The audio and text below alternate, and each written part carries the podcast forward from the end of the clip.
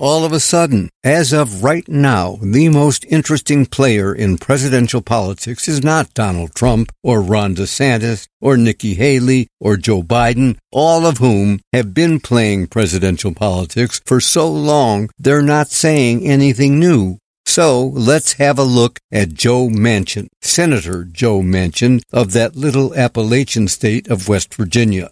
After 20 years being governor and often grumpy senator, Joe Manchin says he's accomplished everything he set out to accomplish for West Virginia.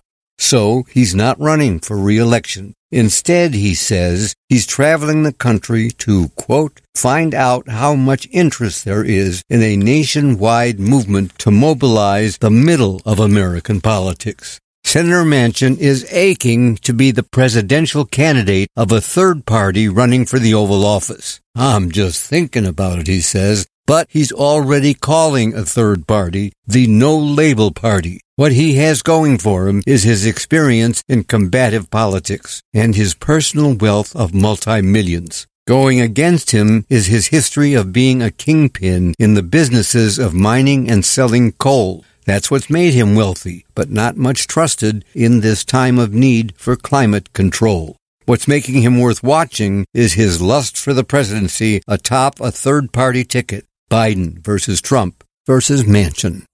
I'm Walter Jacobson, and that's my perspective. For more, visit WGNradio.com or download the WGN Radio app.